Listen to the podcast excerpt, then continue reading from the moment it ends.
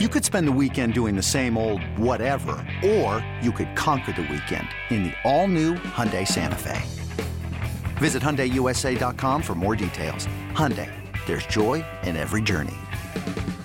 This episode is brought to you by Progressive Insurance. Whether you love true crime or comedy, celebrity interviews or news, you call the shots on what's in your podcast queue. And guess what? Now you can call them on your auto insurance too with the Name Your Price tool from Progressive. It works just the way it sounds. You tell Progressive how much you want to pay for car insurance, and they'll show you coverage options that fit your budget. Get your quote today at progressive.com to join the over 28 million drivers who trust Progressive. Progressive Casualty Insurance Company and Affiliates. Price and coverage match limited by state law. Another day is here, and you're ready for it. What to wear? Check. Breakfast, lunch, and dinner? Check. Planning for what's next and how to save for it? That's where Bank of America can help. For your financial to-dos, Bank of America has experts ready to help get you closer to your goals. Get started at one of our local financial centers or 24-7 in our mobile banking app. Find a location near you at bankofamerica.com slash talk to us. What would you like the power to do? Mobile banking requires downloading the app and is only available for select devices. Message and data rates may apply. Bank of America and a member FDIC.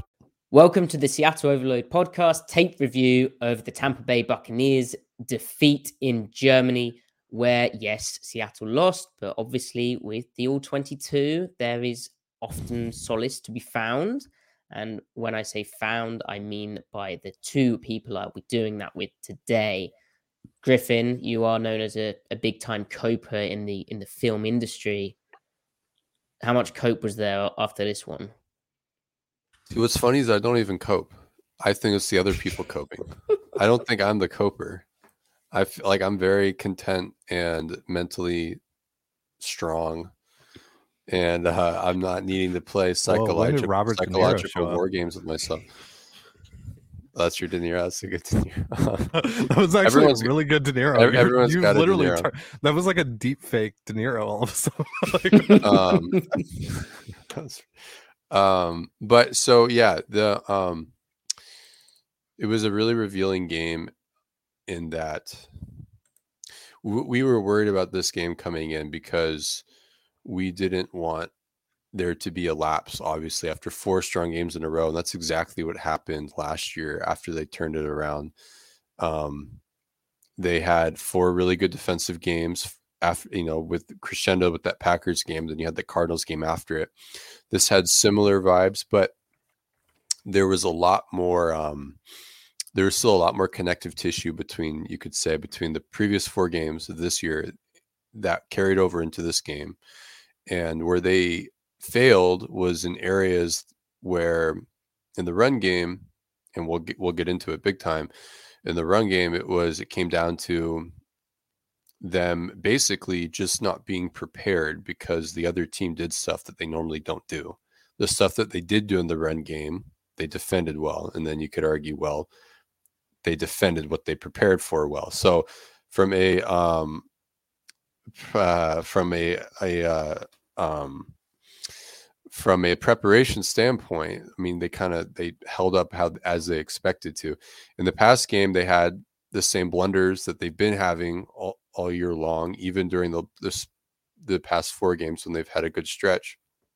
It's just the bucks leaned all the way into that. With some some caveats there.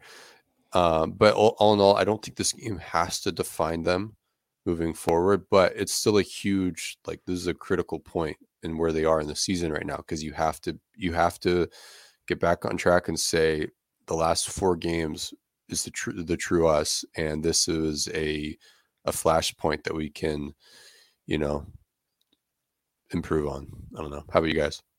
Well, I think it's important to say that this is like the best a team has executed against Seattle on both sides. Well, all three sides of the ball that I can remember. Like the Buccaneers were just like perfect, absolutely flawless you know, on in, for most of this game. Like I, I can't believe how good they were. And then you add in they had a good game plan as well schematically. But and you combine the two things like for Seattle to have a slight off day, it obviously was going to end in a loss. And then they only lost by five points. They they only lost 21 16. So before we get into the nitty gritty, that is, you know, you know, it, it was pretty obvious that the Buccaneers played well live, and then even you know watching back the broadcast copy, but again on on the all 22 that was apparent like the buccaneers were just outstandingly good and uh, i think pete carroll himself as well he he he mentioned uh i always say himself after that pete carroll him Carroll he, himself, he, he, the man he- Pete. Carroll himself. himself, as opposed to deep fake Pete Carroll. right right Right. uh for Pete- rhetorical effect. Yes. Mhm. Pete Pete said how, you know, he you know, the Buccaneers just basically were better, which I mean they were better. They were. So Griffin, the defense. Now they gave up only three touchdowns, and really if the offense had showed up a bit quicker, this could have been a bit different, especially with that weird offensive pass interference thing waved off where I mean that should probably be a bigger story. But anyway. How I, I mean the the big thing for me, and I, we said it in the the past podcast we did. We dis I tried to avoid the discourse, but the Buccaneers ran the ball often. They didn't do it that great. Like it was only three point seven yards per carry, right? Mm-hmm. However, they did it a lot. And Now, some of that- three that- explosive runs. That yards average per carry is a little skewed by three kneel downs by Tom Brady. So I think I think it was Oh, actually four. I think it's have actually like four plus. numbers. Oh, I you got the haven't real ex- numbers. I haven't I've got the excluded the kneel downs. So I have. Wow, so this the guy. running back Mm. attempts only, 164 yards on 38 attempts. Now I forgot to type in the average. I have think that was like 44 rushing attempts on the ESPN box score, so they I narrowed down removed- six I- times. I remo- I removed all six of Tom's. Oh, it was six kneel downs. Tom had six carries. I don't know if they were kneel downs, but I Hmm. think that I don't know. Did he scramble once or twice? I don't think so. No, So then they had six kneel downs. Um, I guess three and three. Yeah, that makes sense for because they half. they ended the half of the ball. I think. Yeah. So 164 yards on 38 attempts. Um, that well, I think what is that? 4.3. Let's do some quick math. Okay, so that's actually a bit better now. it's still only 4.3, which isn't egregious. Mhm. But um, because if if we think back to the first four weeks, you were getting outlier rushing efficiency on you from opposing offenses every week, where it's like un, so so efficient, it's unsustainable. Um, to to bring a little more context to that number, though, and and the effect that the Bucks had, because watching broadcast, it felt pretty bad. But they had they were for this week, their ground attack was the tenth best EPA per rush, which from a defense's perspective is unequivocally bad. It's firmly below average, but it's nothing like egregious. Um, but then their success rate, the Bucks' success rate was like second to last this week of 28 teams that played. They were like the 27th highest success rate. So the rate of the rate of plays that Seattle defended well in the ground game was incredibly high. It's just when they when the runs popped, they popped hard. Um, and you know with 38 attempts you know i mean maybe just play the numbers they're bound to one's bounded to pop a little bit but the bucks had a really good scheme though um, a really good approach especially when they went into the gun and that's where seattle was formationally and personnel wise ill prepared um, and the reason why they were ill prepared is because the bucks just didn't do a lot of that stuff that they did. I mean they threw the book at them schematically. Um, so i mean kudos to byron leftwich because that was a really good game plan Yes. So it seemed like they were able to find the weak point in the front, but then also if you're running 38 times, you will eventually hit some stuff. Mhm. right Like I didn't like the vast majority of the plays were defended well. It's just like what's the issue in bare fronts? Well, you do have a C gap bubble, and if you run counter into that C gap bubble, you can get some things Yeah. going. right Now, M- Maddie, yesterday when we were doing our show, you were saying that you, you saw on the tape that the defensive line was really struggling with the field. Was that also apparent with the run game? Because you talked about that in the context of the pa- uh, the pass rush game, but what about the run game? I mean, I don't think so. I think it's more to do with pass rush. I mean, maybe a Yeah. tiny bit, but like they're also both playing on the same field. Now, did the Buccaneers Right. have better cleats? Like maybe. But um, Mhm.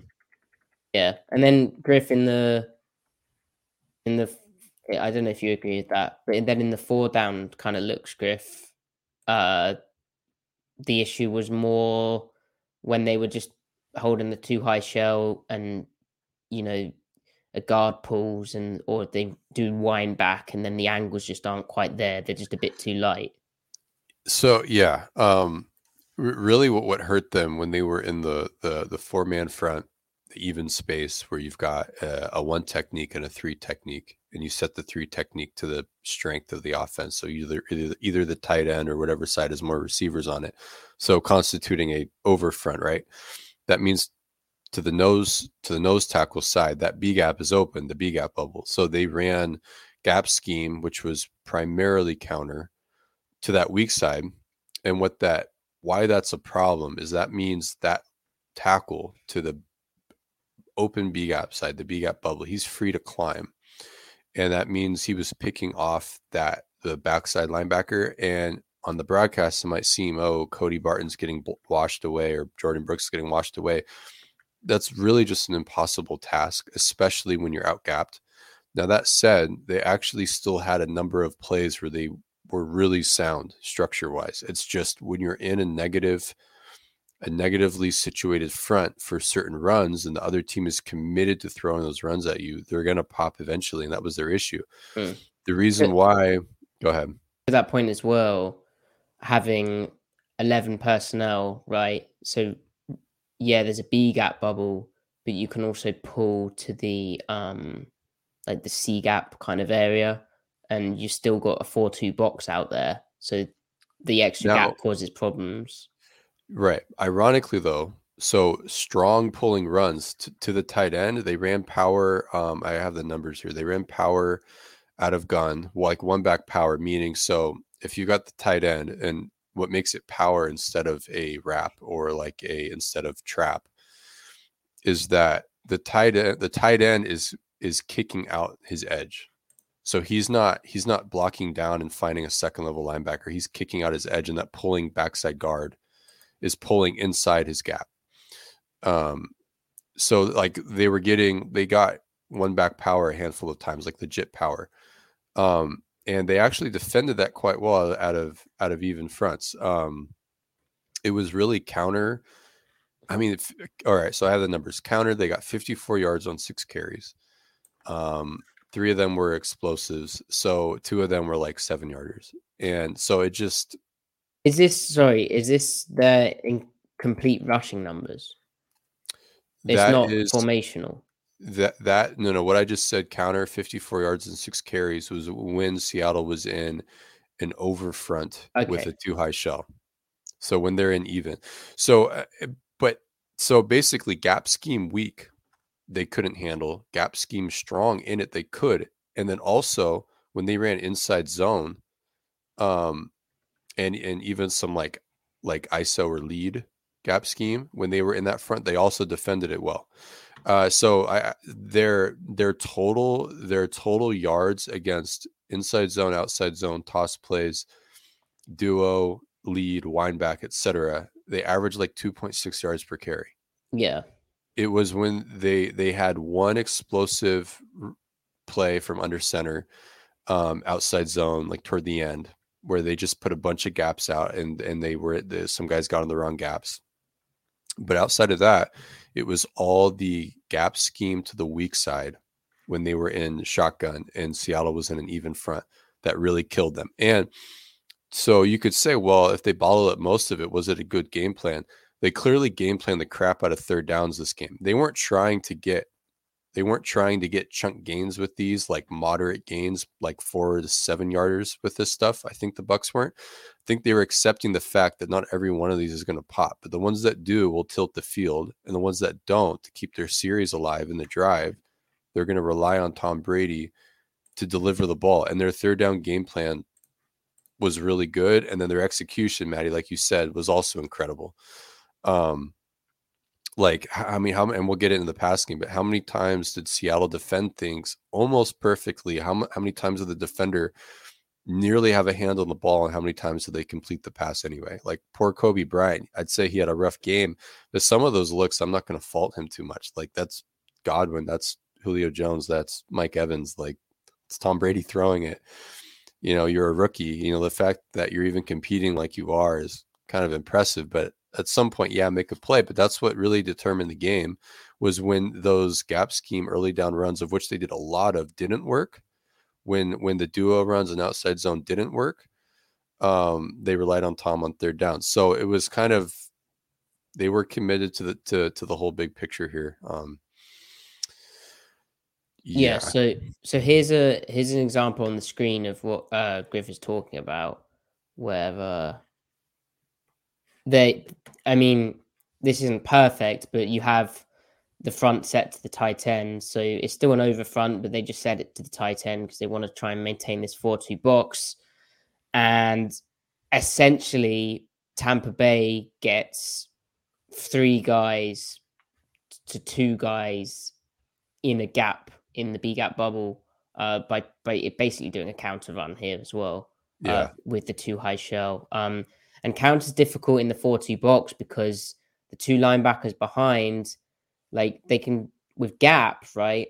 One, if it's you know, as Griff was saying, if it's to the three tech, if it's to the guy who's actually already in a B gap bubble, when you need mealtime inspiration, it's worth shopping Kroger, where you'll find over 30,000 mouthwatering choices that excite your inner foodie. And no matter what tasty choice you make, you'll enjoy our everyday low prices, plus extra ways to save, like digital coupons worth over $600 each week. You can also save up to $1 off per gallon at the pump with fuel points. More savings and more inspiring flavors make shopping Kroger worth it every time. Kroger, fresh for everyone. Fuel restrictions apply kept clean a bit, but also right. you can flow to it quicker. If it's inside zone, you can flow off it. You can stack your lineman and then fall back with the cutback. But counter the misdirection element, and then there's the timing of it. And by the t- you can't really slow play when it's a four-two box, but counter right. kind of requires that, and so right. that's why that so, hits against gun. So is this the one where that left tackle? So the B gap bubble is the gap to the right of forward here. Yes. The left the left tackle is free to get to the second level. He's not looking at Bart. He's looking to pick off Brooks. Yes. And so because because uh the backside guard comes for Irvin and then uh I I don't know who gets Barton, but so so I think Barton's free. Barton gets correct leverage. I think on this one, if I remember correctly, Irvin spills that guard pulling, that that right guard pulling, like you said.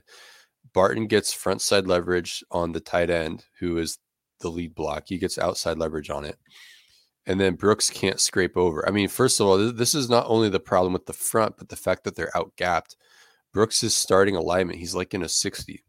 Yeah. I mean, he can't. You're asking him to get all the way to the other side. Because he's worried about the C gap. Right. So if they were you, gapped out, the alignments would change. And then yeah. so it's it's a double whammy of the front being vulnerable and you're light in the box. So that's it puts like the the stress multi, is multiplied on that second the second linebacker in the fit. Like the backside fitter at the second level is screwed. And now that said, they had so many looks like that where they held up okay, you know, and like it was kind of impressive. And I think that demonstrates how far along they've come and playing their individual techniques and stuff.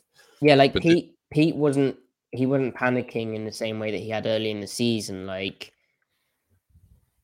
they just got got by some good plays, but like execution yeah. Mm-hmm. wise, it, they weren't like bad. They, they this is more like a learning moment rather than like a hit the panic button moment. It's more like the coaching yeah. staff just kind of got outdone, like right, and, and also like they didn't I mean, like they did try stuff like spilling their ends, um, spilling certain looks with their ends. Uh, I, th- I, I, to me, the run stuff comes down to, like I said, they just had such a volume of runs that at a certain point, it's pretty difficult. Are you are you are you saying body blows, Maddie? No. So but, I think, but but they had such a variety. They had such a diverse running scheme mm-hmm that so, eventually, you know, and they were they were attacking areas which are weak points, like that so eventually. Seattle's solution to this, sorry to jump in, but Seattle's solution to this is to play that the three three five, right? Where you, and they did a little bit of it, but but not enough. Right. The three three five, where you've got two two 300 pounders in the B gaps. You maybe got a one technique instead of a zero technique, but then you've got one outside linebacker um, to the uh, they they set him weak, right? And then you've got Coby Bryant essentially being your strong side force defender, but your your your edge. He basically replaces one of the outside linebackers. Now you're not having him set a hard edge, but he's in the fit. They try to take him out of the fit if they can, depending on the formation, but sometimes formations pull him in. But I mean, Coby will stick his neck out in there, but when you're getting gap scheme, that means pullers to the perimeter. Yes. You are not trying to have a 200 pound nickel who No. is very much a corner background nickel, not a safety background nickel at that, playing the edge there. So, Which why the package that supposedly existed of Jamal Adams kind of being in that there would have been Yeah. been- really, been really big. interesting. That would have been really interesting because now they're yeah, kind of missing the answer. And I know Griff, you said that um, I, I kind of agreed with your tweet on you know Bryan Mone's absence not being a big deal, but but to me and or not being the difference in this game. But to me, what it signifies is that they weren't going to be running like three three five. They They, didn't need an f- yeah. extra nose tackle. That's like good point. Adams is included, which I, I'm repeating what I said last week, but uh, la- where, yeah, where where it might have had an effect is you put Mone at uh, at on at nose, and then you can play Woods at big end a little bit. Yeah, but that yeah, still defeats the purpose of yeah. wanting defeats the purpose of wanting to be a pass rush oriented front. right. Now, there is another solution to this, though, because the reason why they want Coby out there and to play odd space at the same time is it goes into the idea of having both Barton and Brian out on the field, right? So that you can have coverage oriented players to either slot, because otherwise, the alternative is you might have one of your edge rushers as a slot defender, right? And you can only, you're limited with what you can do with them out there. So, an interesting solution to this is where you basically play Falcon last year, where Brooks is your second edge defender. And if he gets walked out, you live with it because that's Jordyn Brooks. He can go carry a seam if you need to. Mhm. And you become flexible there. And that means Cody's at Mike. And you can still close off the interior bubbles, and Cody's free. You're not going to get contact on him. And that way you can keep Coby Bryant protected, and he's he is locked to the side of where your fourth edge rusher is. Now the problem is then you become predictable with who the fourth edge rusher is and who the Yeah. seventh dropper is. So you'd have to switch it up a little bit where you drop What that guy and rush Jordyn, but What if you um did it they like won't do that. But what if you did it like mint like literally mint style and you then uh slant slanted the front while sending a linebacker as the an off ball linebacker as the fourth rusher and then asked like a Nwosu or someone to do a bit more in the coverage if if required. that yeah, and that's where Taylor could really be trying, making you know, to money. keep to keep to help alleviate the stress of uh uh uh Bryant being in this. I don't know. We're, Yeah, we're getting into the weeds here. We're, we're getting into the weeds. And the thing is, they're not going to see this again because if they see the same scheme again, it's going to be from teams that do this stuff. So they're going to come ready. Yeah, they're not and gonna be like worried about it's the passing weird that as it's weird that Tampa Bay hadn't been doing this stuff because it's like at the end of the day when they're rolling, like this is what you think that they're good at, right? Mhm. Yeah, I mean that that's that's Bruce Arians. He wants to duo you and pocket play Yeah. action. He, that's all he wants to do. So when it here, comes to the run game. in, in this image, we can see how counter is an issue for their their like base bear five two kind of look where you have the they've been getting away with this for a few weeks where they've been getting great play out of their four uh four tech four eye technique player, but running counter to the C gap bubble got a 29 yard run for Rachaad White where again the tight end can free release. He's not going for the front side inside linebacker, he's going for the backside inside linebacker. And so it all squeezes down on the line while there's a backside pulling guard coming out. And Irvin is great to ahead. spill him, Yeah, but, he's spilling. um, He's not boxing. which again, that was in middle field closed. They were like trying to do stuff to help with counter, but it still didn't quite get it done. And then the, the fullback, uh, he comes in on the counter path. He take Brooks turns him back, And then it's basically Ryan Neal who's holding a too high sh- shell, and that's the one adjustment they could make. Just get your ass down in the box to make the crack back block harder. But Neal coming down, he got crack backed, and then Woolen had to crack replace, and there was just too much space between Woolen and what was Uh-huh. actually Cody Barton. There was like basically the C gap where the run hit up, and it went for 29 yards. Yeah. So but again, you know, if I'm surprised they didn't do more counter, you know, but like, Mm. yeah, yeah. No, I, I agree because they were getting everything they wanted out of it. Um it, I mean, it really moved, it really tilted the field for them. Now, so to reminisce a little bit, Ken Norton Jr.'s answer here in that picture is to slant the the the interior three toward that C gap. Um and, and they then did you're- do a tiny bit of like movement and like a tiny bit of blitzing, but I feel they probably didn't come into this game prepared for those answers, right, Griff? And I think right. That's that's they- the whole thing here. they they they didn't quite come with enough in the toolkit, even though they probably do have it in the scheme. They just didn't expect this game to be that kind of deal, and so they didn't have it. Along with the fact that it's Tom Brady out there, and you know if you haven't repped it and it's Brady, then you get a bit worried about what you can get away with.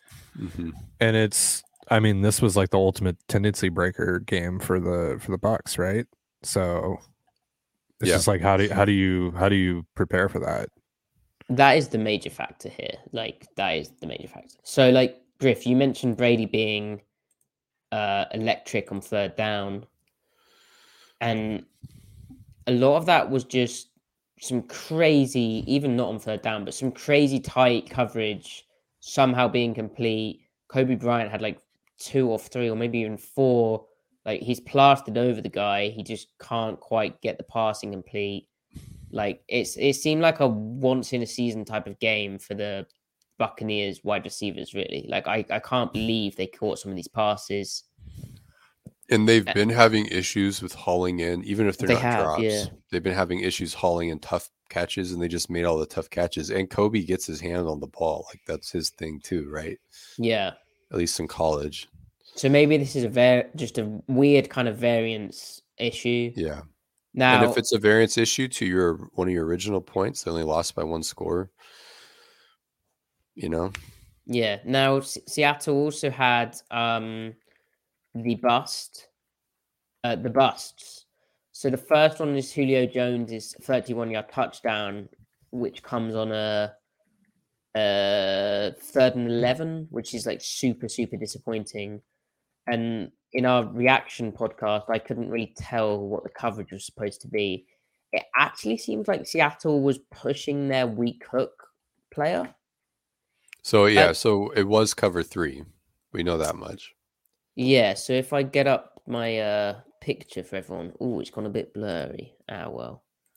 Uh, so it, it looked like they were. I think just be, it, sort of makes sense in the way that they run cover three, and I went back and found other examples of this coverage, which had started working in during um during the the previous uh, few weeks, where basically Diggs is the deep guy and but he's still a hook defender. He's still one of the interior cover three zones, and then Brooks is like the low hole kind of defender, so they're almost staggering the hooks, which they've done in the past as well. But in the in the kind of Fangio, like it's basically like how Saban does cover three, basically. In in that world, it does really turn into a lot more like cover one almost. It looks like situations. hmm And here, this just seems like a simple one of like. I asked Pete about how playing mat coverage, match coverage is more difficult, and he he went to this play without me even suggesting it, and Yeah. he said how they repped it, and it's about basically if I give you this guy, you need to take it, and Brooks didn't take it, which he should have done. Uh, it's difficult because Evans stemmed inside and occupied his eyes, but also like you can see Brady setting up right here. Brooks just needed to trust that Woolen was doing his job and play the route. Yeah. And Brooks sort of, you know, seeing is believing, and Brooks hasn't quite trusted guys to get it done at the moment. Uh, in especially in like the middle field close, the new matching rules of the cover three they're running this year, yeah. and uh, that showed up here. And it, it, would be uh I mean, I, it definitely felt like it was on Brooks because the way Quandre plays it, it just doesn't make sense that he would kneel down on that shallow.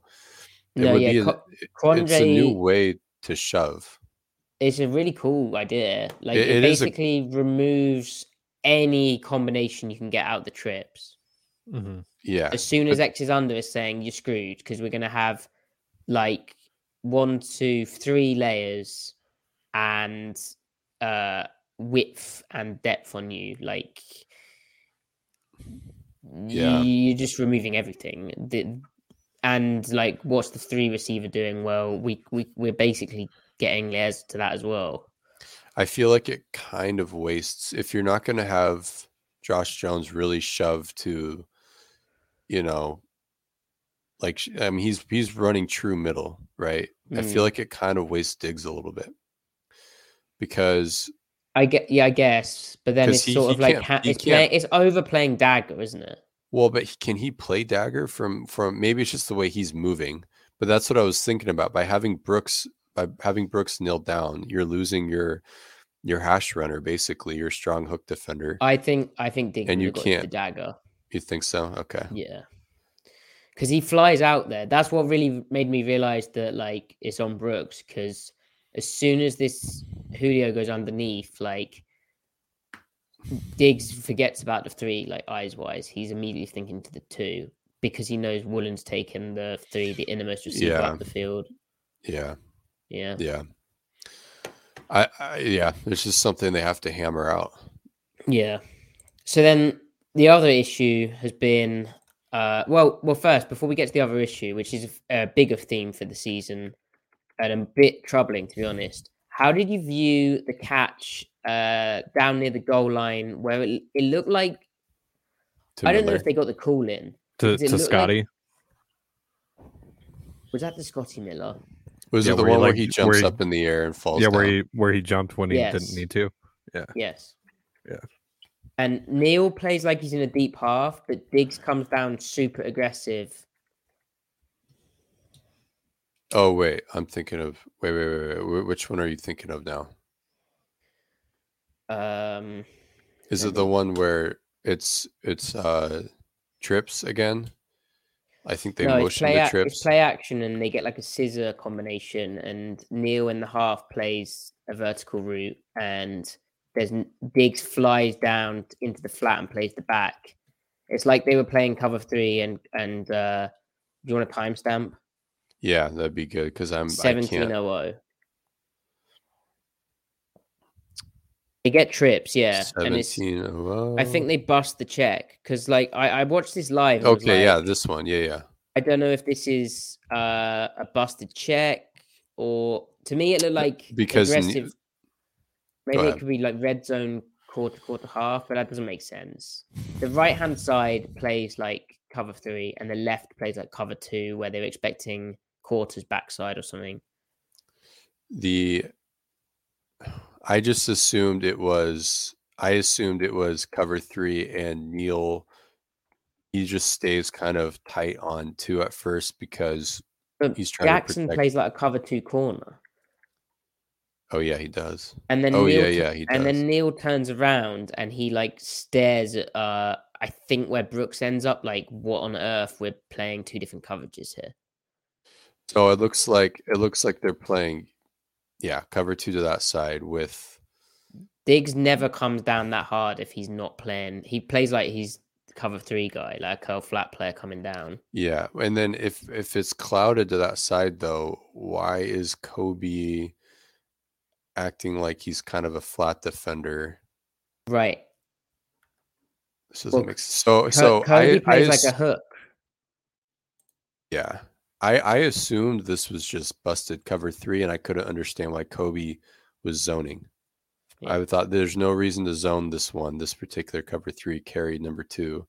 But you're right, Mike Jackson's clouded, and that makes Neal make way more sense. He's a cloud. Maybe Coby, so it could Coby could think he's a curl flat defender, and he might No. think it's cover. th- I think the right hand side just played three, or and then the left hand side, even Brooks plays more like three, and so does Oh, Coby. I, I get what you're saying. Coby, yeah. it's not Coby. Coby. sorry. Yeah. But yeah, Jackson and Neal play like halves, um, and they did change from two by two into trips, and so. But this this seems like they're playing the wrong coverage. Like, like so I mean, Brooks could very well be playing the middle hook in half quarter quarter. he right? could because he's got a three over here. The threes to the flat. Because so I which- initially thought one of Brooks or Coby, like you're saying, needed to get on under the two. But the more I, I like live, I'm I'm I was like situated on the opposite uh 35 yard line. So I had a view right behind this um I had a view right behind this. It was in Tampa Bay territory, right behind this, and I just saw Diggs fly down, and I was like, "Oh, they're running cover nine, weak rotated three, cover three sky." uh-huh. uh Yeah. Diggs is on the back, and then and then I was like, oh my word, where on earth is the post safety? And I'm like, I watched the replay, and I'm like, well, Jackson's in the cloud and Neal's in a deep half. So what on earth are they doing? Like, is this like a red zone quarter quarter half? Like to me, that seems too complicated. Because if it was a red zone quarter quarter half, you'd match uh Coby on the two or have Brooks actually just playing the high hop. Like it just it just seems like a flat out we're playing two different coverages here. maybe uh like maybe Woolen and Diggs are an inverted, but That's what I wondered, but that doesn't Yeah. seem right. it doesn't seem right at all. Um, either way, uh, Coby has to Coby Bryant has to be wrong. Yeah, that Uh, has to be Coby, right? Because like Brooks has to take because the underneath. because we're, we're assuming we're assuming it's cover two to the boundary. But but then Griff, if if if Coby thinks it's still cover three, maybe he's treating this as the push thing, where it's the issue we'll get to, which is the fast three that Seattle's been having, because he Well- might think that Brooks needs to take the new the new guy up the seam. By Hmm. wrong, I mean by wrong, I mean if it is cover two to the boundary, then Coby's wrong because he's playing it like it's cover three, and he had the call wrong itself. Right. So he's he's he's not playing the technique wrong for what he thinks the call is. He's playing the technique wrong because he doesn't know what the call is. Mm. Yeah. Anyway, so that that was a really messy one, and that that set up the Buccaneers' second touchdown, I think. Yeah. yeah, And then finally, Seattle's been having real issues with in cover three when you are playing uh into the boundary. You you get uh, a condensed set, and it's two by two. Like for instance, this to avoid being stretched by what we'd call a a fast three receiver there, there's two ways to do it. You can make an like a zone area call, right, Griff? Or you can change your match, and given Seattle is running match, where the basically the curl flat player is always going to be covering the number two receiver, and the the the hook player to his inside is always going to line up is always going to be relating to the number three receiver. But if the three receiver gets out really fast, they can make a push call. And so that three receiver out really fast becomes the new number two. And so the curl flat gets to him. But then to replace the curl flat, who ordinarily would match a two receiver down the seam, to replace him, then the hook player to his inside, he pushes over and takes the new number two, which which may originally have been uh you know, not his responsibility. And he matches that down the field. So he basically replaces the curl flat player's coverage, and the curl flat player basically plays on the three. Yeah. Yeah. And they've had issues with this, like we talked about on our tape podcast, but the the San Francisco uh, 49ers game, the Detroit Lions game, uh, Cardinals even. Now, sometimes it's been found out, sometimes it hasn't. Again, Brooks is kind of a theme to it, but then he also does play linebacker where he's often, you know, like I don't think it's just Brooks. And in this game, Seattle, uh, Seattle had Barton struggling with it as well. So it's not it's not just a Brooks issue, but the Bucs were clever because, like you can see here, when the ball came out for Cody, it's Ty, Ty's doing a great job with the graphics here. But as the ball came out for already to the other side, you can see Seattle's having an issue because Ryan Neal pushed with the back into the flat, the fast three. Woolen is over the top of one of these tight ends. Barton's kind of zoned off when mm-hmm. would should he match a tight end here? And so one of those tight ends would come open if, no. if Brady had looked that side. And you do wonder if that he he can't match it. I mean, you you want the corner to midpoint if anything, but right, it's kind of hard to. That was the problem. Their distributions made it impossible for the corner to midpoint. So that's yes. why they were being broken And you don't you so, don't have. Yeah, go ahead. Well, and so what showed up beautifully was down the stretch that when the Buccaneers really needed a big play in the red zone, they they got one with Cade Otton, former UW guy, right? He he got down into the red zone by uh, making a catch on a similar kind of uh, like a it's like a seam and a corner route where Woolen this time I think he'd been told that he had to like he had to midpoint it or you know play like pure zone principles to the combination, but they just couldn't they couldn't match the route. Like it, it was too difficult. The corner route runs him off. I've got it coming up in a second, but I don't. I mean, that's just a good beat beta, right, Griff? But also, yeah. it's just weird that it's still. I still think you could match it, but also, like, again, it's that thing of like we we always run cover three match, right? And like, but like Seattle when they used to run soft sky and like Pete Carroll's old system, they would never have this issue against two by two. I mean, yeah, because they knew their match rules in the, in it, and so, like Saban has different rules for a fast three versus a slow three. Yes. And how that changes things. Fangio is pretty consistent in that he almost never zones off the, the match. He just has the mic take it through if it's fast or slow. And but I get like certain formations where it's hard to define who the number one is, who the number two is, like tight end wings, right? Or condensed splits that's where it makes sense to zone things. And this game, they were zoning a lot, just like they did against the Cardinals. And Cliff was smart to make it difficult on them in that regard. Seattle was smart to then zone it so they didn't have problems. But then where Cliff failed was the patterns themselves didn't conflict the corner. Yeah. And so what was and Leftwich what, conflicted the corner. Yeah, what was great about Leftwich was he the outside tight end here, he ran a corner route, which from the condensed split, the zone corner Woolen is like, well, I've got to take this. It's, and it widens his zone. It keeps him out of the seam that they're looking to really get at. And Barton, I think, would probably have got under the seam route, but Brady set up, and I don't know if he intentionally pump faked. I mean, it's Tom Brady, so we'll give him that. Yeah. But then he moved up in the pocket after this, and Barton and uh, Brooks just stopped because they're like, the ball's got to come out. And it's just right into the hole. I mean, it is a brilliant completion. And I probably would credit the Bucs more. Well, no, I do credit the Bucs, but I wouldn't yeah. be as concerned about Seattle if it just hadn't been like a recurring. And maybe it's just because it's the new the new way of beating the cover three, like this kind of condensed the, thing and the fast yeah. three. And I just I'm sort of acclimatizing to that being a new beta of the defense. But they'll keep getting this, like this condensed thing into the boundary, and it'll be cool to see if they have a, a few more different tools for handling it. The the I agree, and you can tell that the near hook defender, I guess in this case the boundary hook defender, Cody, whoever's in his shoes when they play this, whether it's dime or whatever, however, whoever's there, whoever's that near hook defender to the three L receiver side, who post snap anyway, the landmark is pretty consistent, like where Brooke, where Barton is right now. They're not having him if they've got two up.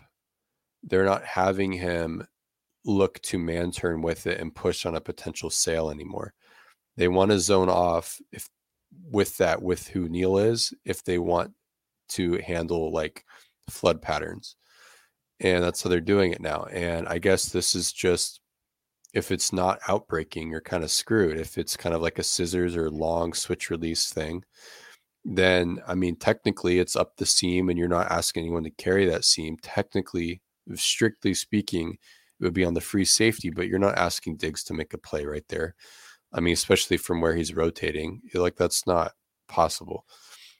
Um, ideally, you'd like the corner to squeeze it and the hook defender to have enough depth to kind of like what we're showing here. You got to make a perfect throw over the linebackers, and you just have three defenders, if not four, converging on the whole picture um, to make as hard a throw as possible. And that's ultimately what good zone coverage is. You're just making tough throws, and you Yeah. count on them not making it. Like the fact that Brooks is even near the picture, because you remember he's like the field hook defender. He's all the way contesting this as much as anyone in his shoes can. Yeah, more than Barton. Yeah. So I just, it's all so dumb. I mean, so yeah, Brooks is push. Barton is in a dig window. Brooks is pushing to be like the second dig window player because it's three by two final distribution. He's also pushing to the boundary to see if he needs to take anything up, like a final three. It's just they need to find a way to. Eh, I mean, I feel like it would just, especially to the boundary, like I actually would carry to like carry to or just play really high. And then like your your hook defender can take three to the flat through because it's not that much space. You're to the boundary, you're not to the field. So I don't know. I don't know. It's just But funny how you know they're you know they're matching now, but they're also giving up routes downfield that they would not have given up anyway. Absolutely. They absolutely did not give this up last year, No, so, especially after week six. So well, that's why leaning the safety to one side and then matching the other safety. I mean, it's kind of clever. Anyway, yeah.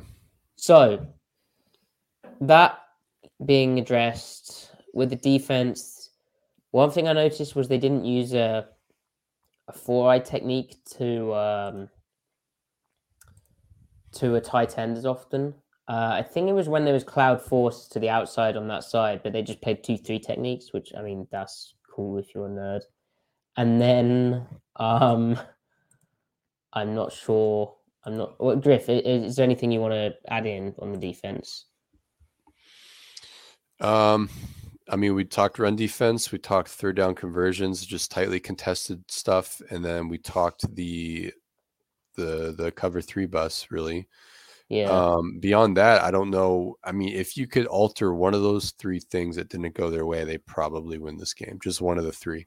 So I, I think that it's fixable, but the really the main concerning thing are the assignment bus. I, I think you just live and die by whatever happens regarding variance with the, the the Kobe propositions. You know, like I'd take that coverage eight times out of ten and hope that you win eight out of ten times. You know, I thought I thought Coby was actually really encouraging in the way he looked to cut off, like on the crossing routes, and like uh-huh. almost it's almost like the opposite of being stacked. He's almost stacking the receiver, you know, taking a good angle on over routes and stuff like that. I thought Mm-hmm. Neal had a disappointing game in terms of helping him out uh, at, times as a, as a layer, which I mean that's hard. I know it, but I, yeah. I think he could have been better.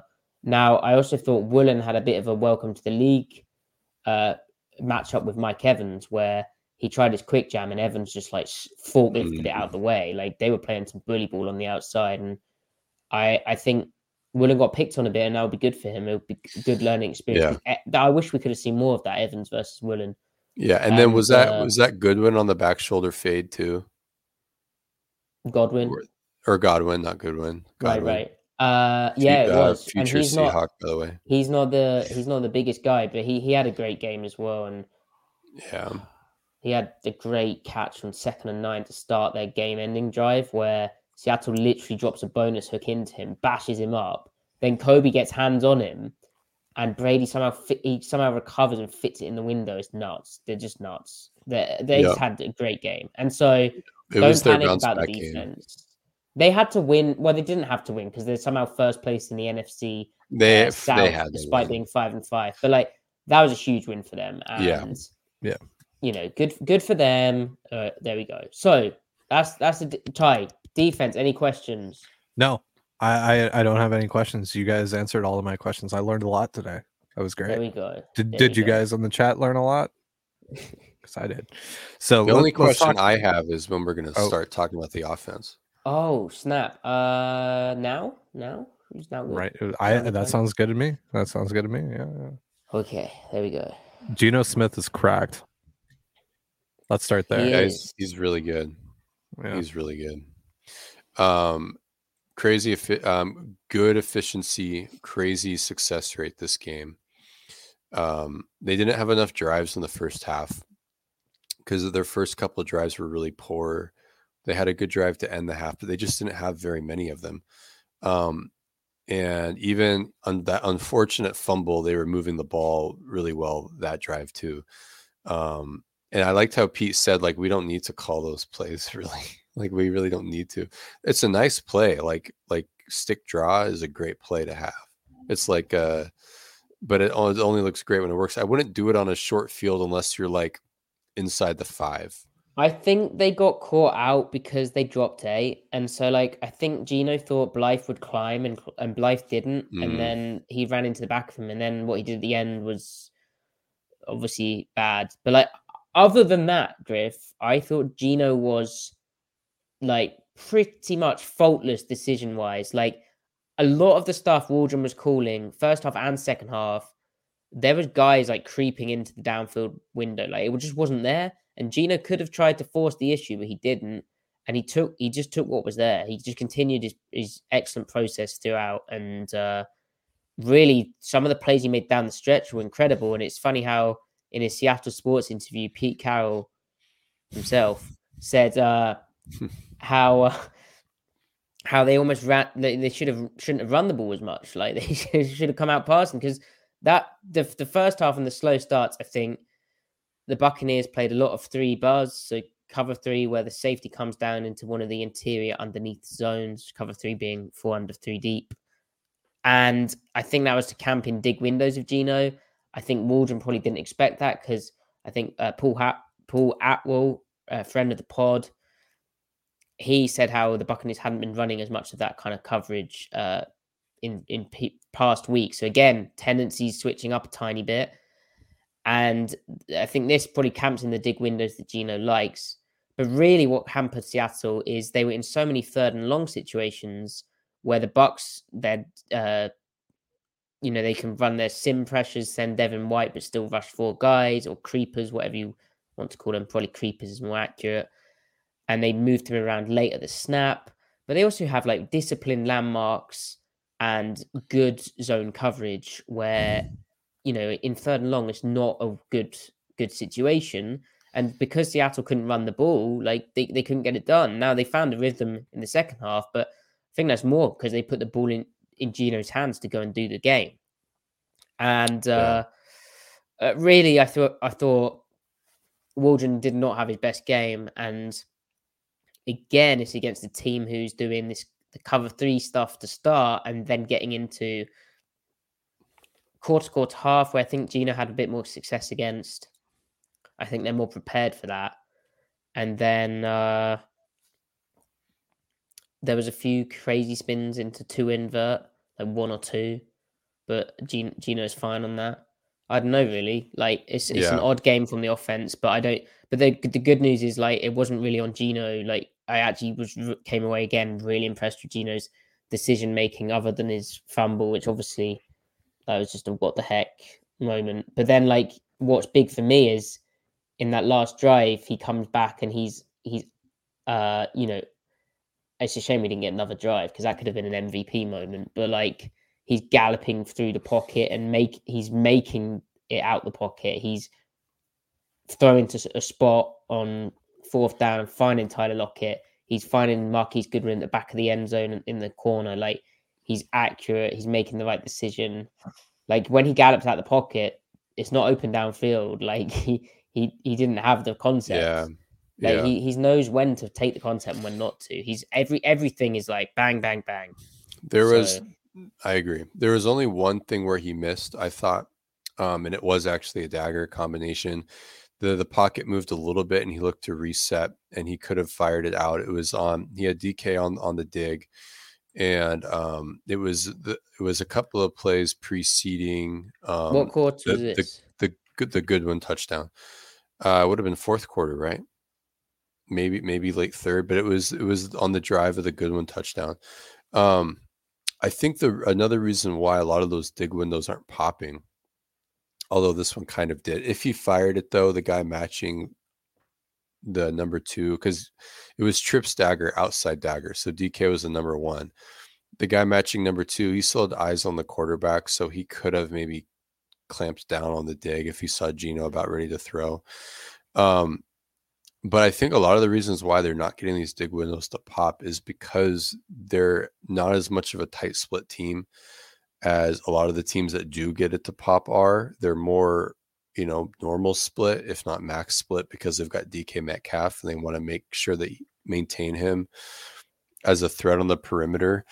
And a lot of the reasons why all this stuff works is because of the tight splits. And, you know, it's easier to clear the hook defenders, um, the curl defenders horizontally because they literally start closer to them.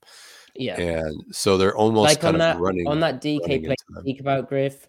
I see what you're saying now. That that is the play gallop from the pocket, but because of the wide split, like when when he's like, let me share my screen. When Geno's back foot had hit, like Deco's only just getting out his cut because the splits are wider.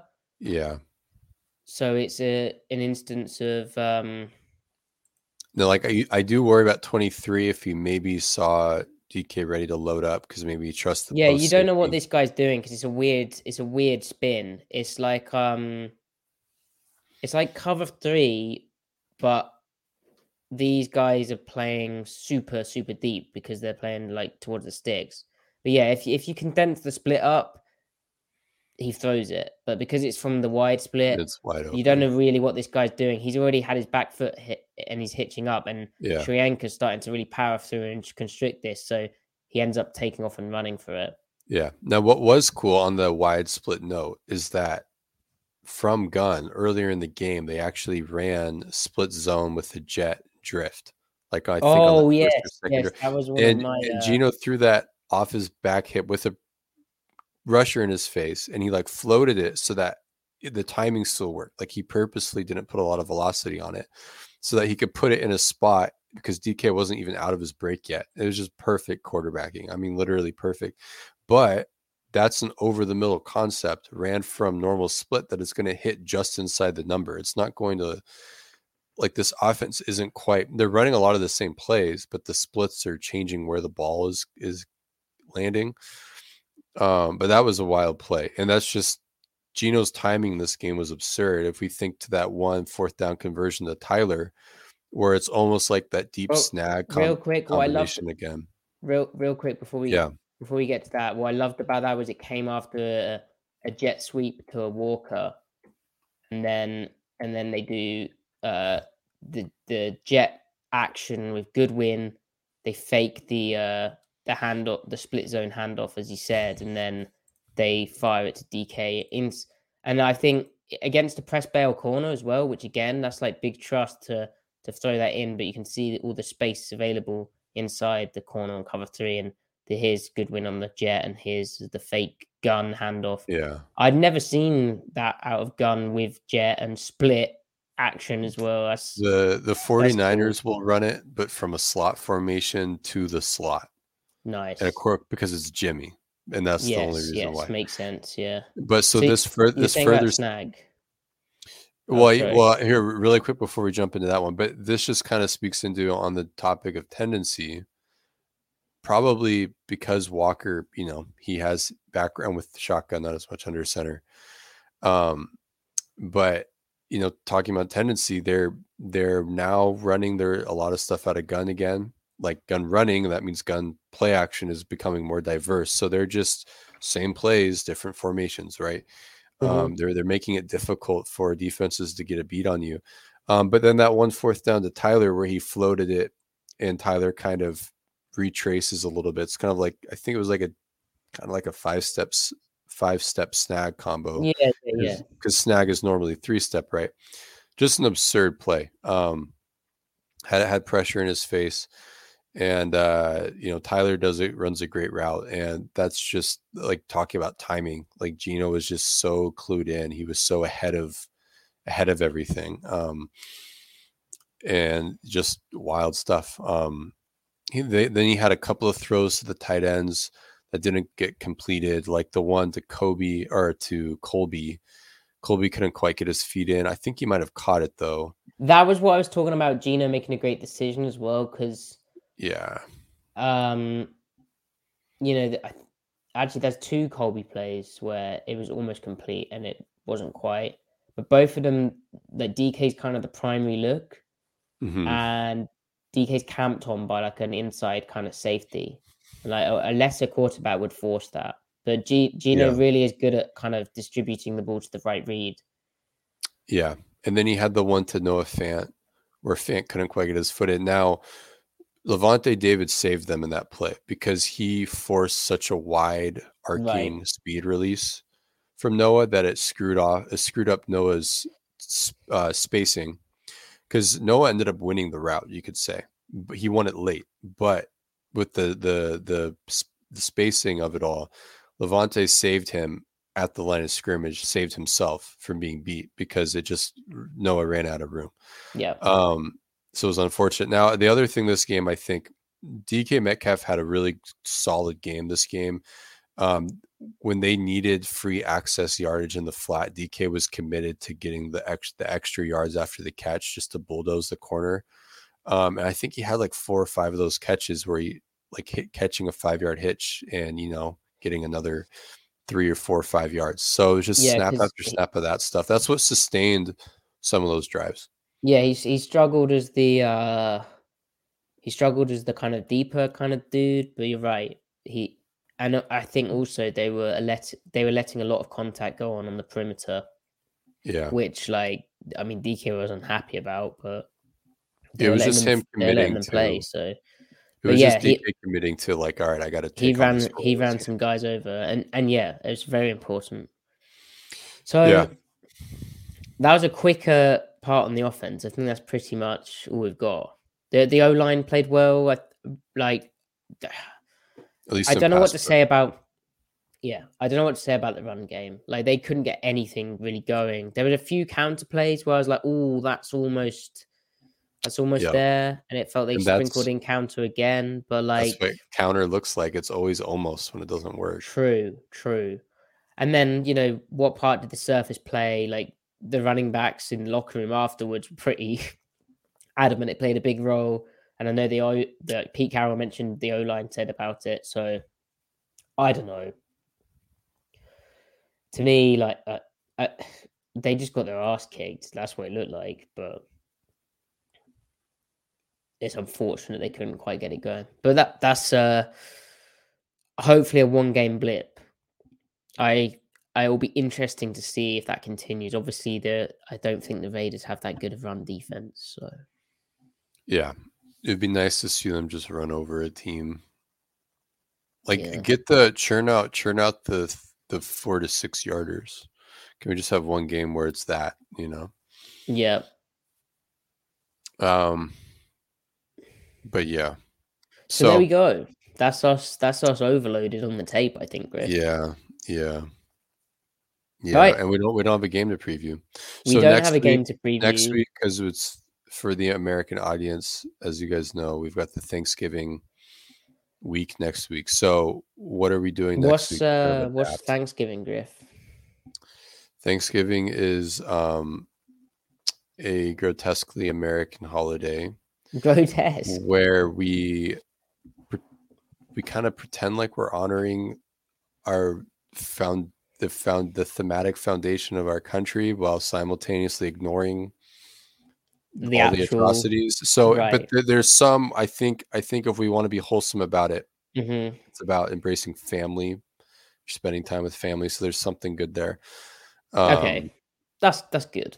Yeah.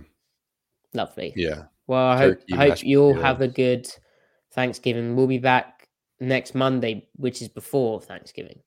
Yeah. So we're gonna do a. We're not obviously not doing a recap episode because there isn't a game to recap. So we're gonna do an a episode on Monday where we where we uh where we're we're, we're gonna we're gonna do like a, a a schematic recap of the season we're gonna bring in a bunch of numbers how much they're doing of this how much they're doing of that what the stats are when they do this what the stats are when they do that and we're gonna have whiteboards. I'm gonna have a little personal whiteboard, and I'm gonna draw stuff on it. And Matty's gonna draw stuff on his I'll, whiteboard. I'll get on the big whiteboard. I'll I'll whiteboard Griff out. I'm I'm gonna have whiteboard envy because his will be bigger than mine. Um, No, it's not the size that counts. Griff. size size doesn't matter. It's how you use it. Unless we're talking about whiteboards. Whiteboards definitely whiteboard size matters. Um, And then uh and then we'll also preview the Raiders game on that Monday. And then we'll be back on we'll have a little bye week break and Yeah. you'll all enjoy your Thanksgiving. And then on Ty is Sunday, down by the way. So I just down. realized he he he left the podcast in the middle. His internet died. So man down. And then on the Sunday, we will have a live review of the Raiders game, and we'll be back with our usual uh, Monday, not Monday, usual Wednesday, Thursday, Sunday schedule, Thursday, Friday, Sunday, Monday schedule, depending when you listen. But thank you everyone for tuning in live. Please do like the video if you're watching, comment as well.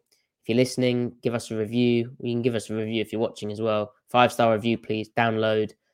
Follow the Twitter at Seattle Overload. Follow Griffin at C Mike Spin Move. Follow the Departed only temporarily via his internet at Dane Gunzler's Tie and follow me at Matty F Brown.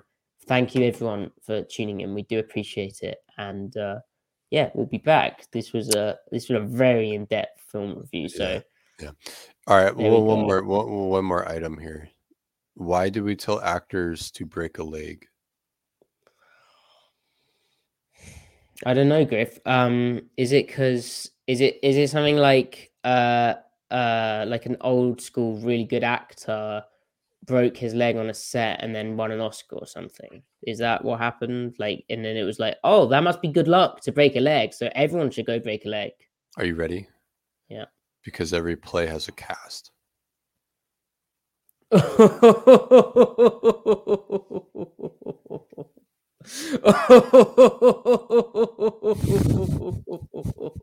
oh